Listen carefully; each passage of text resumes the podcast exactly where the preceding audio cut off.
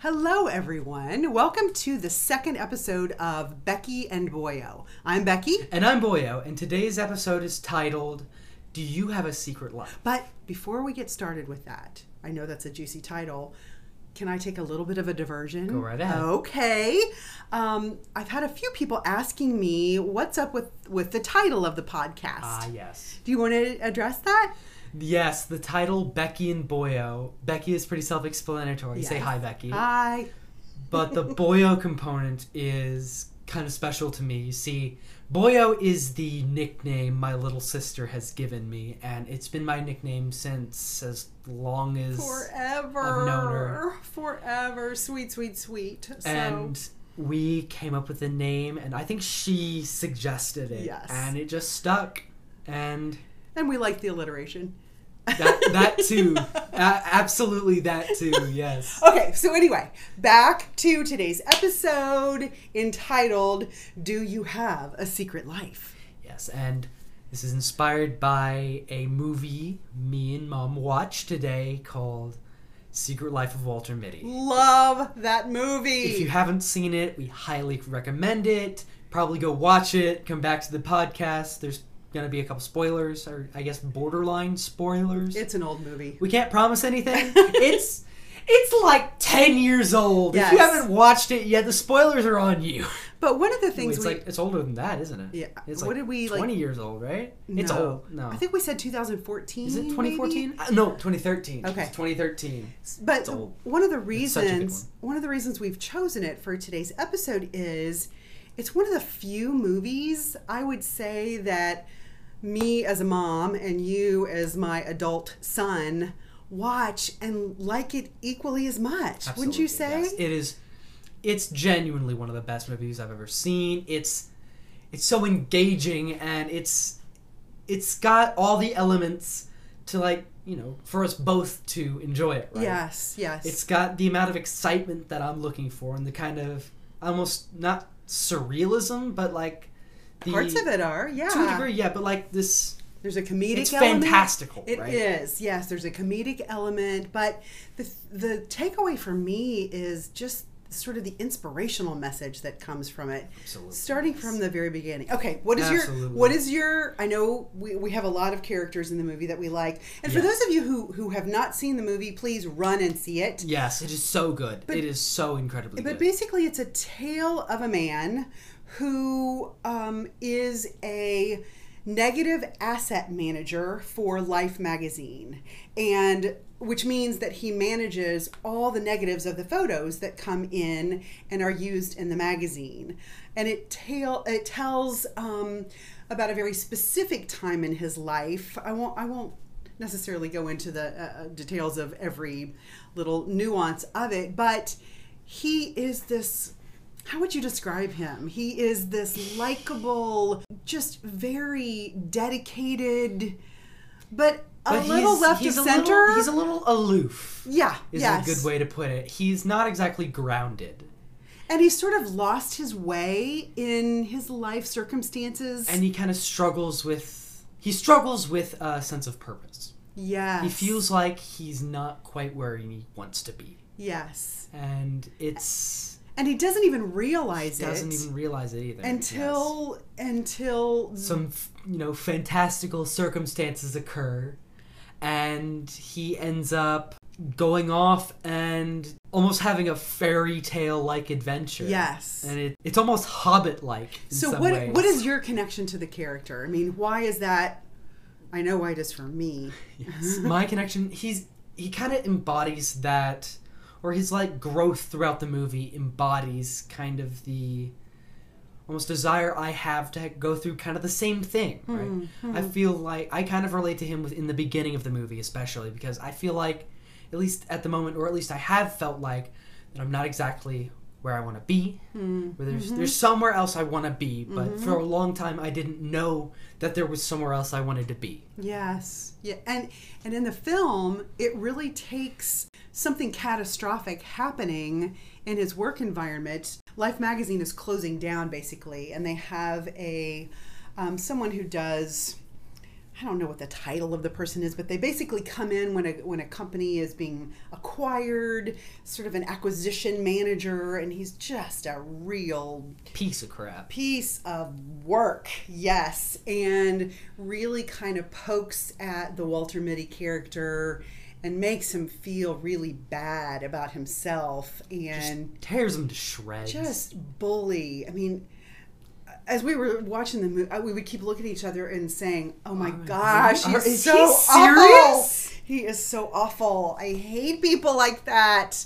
People who whose sole purpose in life is to just make people's day more difficult. Yes, yes, and tear them ugh. down, and um, so it is so it, it it is great to watch Walter have this metamorphosis in the movie and kind of remember who he was as a kid and some of these not really dreams it sounds kind of cliche but just these these ideas about what how he wanted his wife, his life to be and how he goes about finding that and, And it's it's something else.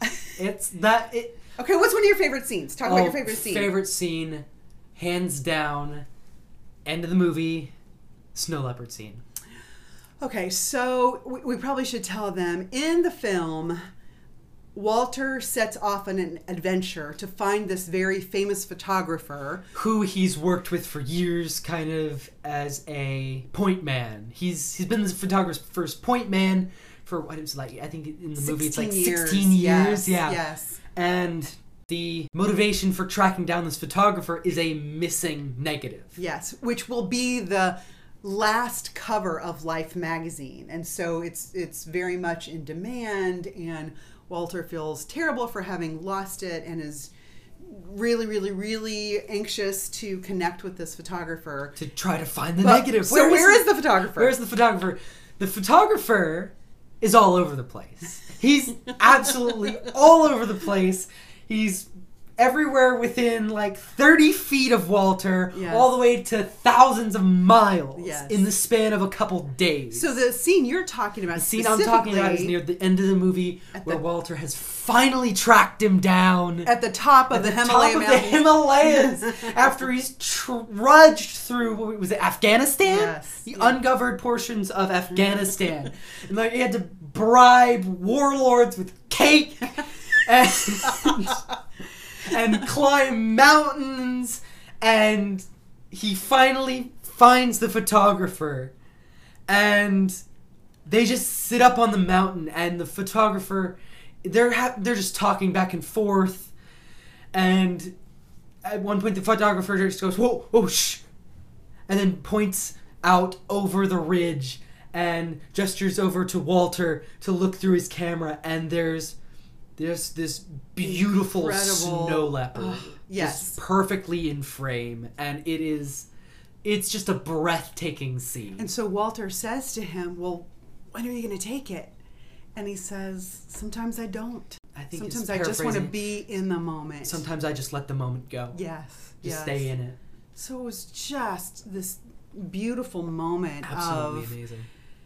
Yeah of uh, Oh, of course it was very fantastical in the way they got there and the scenery was incredible but the the message the takeaway from that was in those moments just be there you know and Walter who looks up to this photographer As he says, the camera is just a distraction. Yes, yes. And so Walter then learns that the photograph he's been chasing has been in his possession the whole time in a wallet that the photographer had given him as a gift and Walter inadvertently threw it away because he was so sort of dissatisfied with his life and just as a show of being so disenchanted. And so the photographer says, "Wow, that's that's a shame because that was a doozy. It Well, was that a hurts doozy." my feelings. yeah. Yes. And Like, so aren't you going to tell me what was on the photo? So who No. sa- who saves the day? His, his mom, of Thank course. you. Walter's mom saves the day. Thank you. That was uh that I was, save all your trinkets. she Oh, had picked the wallet out of the garbage where Walter had thrown it away, and the photograph was inside the wallet. And of course, the mother saves the day because, Of course. Now, not that there's any parallels that I'm Yeah, yeah, yeah. to- Shh. But but that was that relationship between his mom, his desire to honor his mom through the whole movie, and the fact that her presence, she has this interaction with Sean, the photographer, which then changes Walter's path and helps him find him. So this idea that and this is something we talked about after the movie, this idea that those people that are on this journey with you can absolutely in a moment or through a process change the your path Even with just the little things. yes Right? It's it's as you know just it's as much as you know picking the wallet out of the trash. yes Right. Just the quick oh I'll save that. yes yes that she had no idea She had no idea. the significance of that but that alone ended up basically changing the course of his life and Not to mention oh the other character what what's her name? Uh, Cheryl. Cheryl, The- the- yes. Just even just the little things like what Cheryl does. Just so let's give a yes, little background Yes, Cheryl is a co-worker of Walter Mm-hmm. who he he's a little infatuated with. Yeah, a little But yes. she's she's this bubbly, funny person, and she throughout the movie is you know Walters and her kind of discussing various things. He re- originally reaches out to her as she's she was in what part of the finance department Something and like something that, like yeah. that, and he originally reaches out to her to try to you know find location of where uh, Sean's paycheck went out to to try to track him down. And through that, they kind of go start talking back and forth about, you know, details of tracking Sean down. And it's on the face, on, you know, face value, she doesn't really do a ton in helping him. She gives him some little hints. yes But in the grand scheme of things, those little hints, without him, he would have never found Sean. He would have never known where to go. And it's just these little interactions. and she keeps showing up She keeps she, she keeps being present. She keeps showing up. Yeah. She has no obligation to do so, but she just does. because she likes him. She she feels.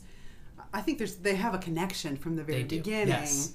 Um, and she is just this lovely, steady person, And she's also the- like Walter. Yes, and she's but I find funny. She's the only one who doesn't make fun of him for zoning off, which is something Walter tends to do a lot. Okay, which is a whole. Uh, so throughout the movie, th- this is another. Yes. This is another sort of point of connection for you. I think. Yes, absolutely. Walter has this very um, elaborate imagination, and he, Incredibly so, He has he's known by his family and by Cheryl as someone who. Um, oh, and and his and his crappy uh, uh, downsizing oh person. yeah, the the real also, meanie goat. Yeah. We hate him. yeah. Um, but Walter ha- will zone out. Like he'll be in a situation that might be a little stressful or might be something he needs to ponder, and he goes off in his imagination, has these very fantastical experiences, um, very similar. if I may be so bold. to yeah something i tend to do a lot. It's if you haven't heard of it it's called elaborative daydreaming. And essentially it's a process by which a person kind of recreates scenarios in their head in a very vivid way. It's something i do. And in walter mitty's case it's something that's very distracting for him Yes. because it pulls him away from the moment.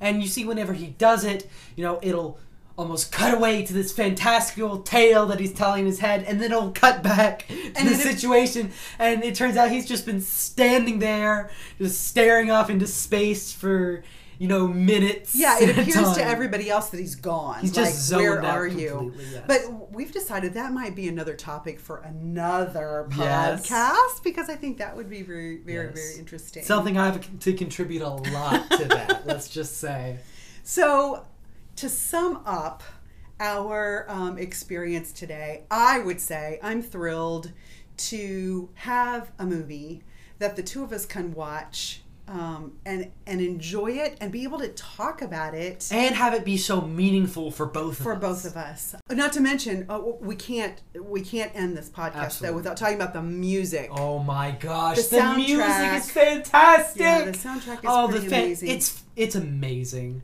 It's got so many good songs. It's very It's uh, and it, it and it the music used in the film very much mirrors his journey. Yes, absolutely. And so the the um, writers did an amazing job.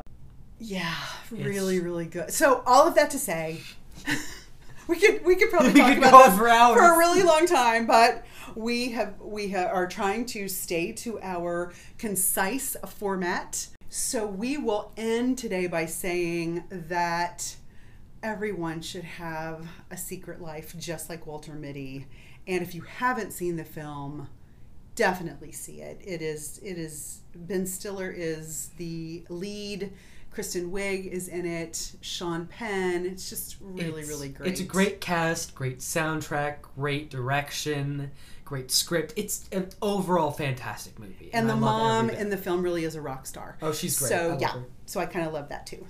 So thank you so much for listening to our second episode of Becky. And Boyo, Until next time, toodles. thank you for listening.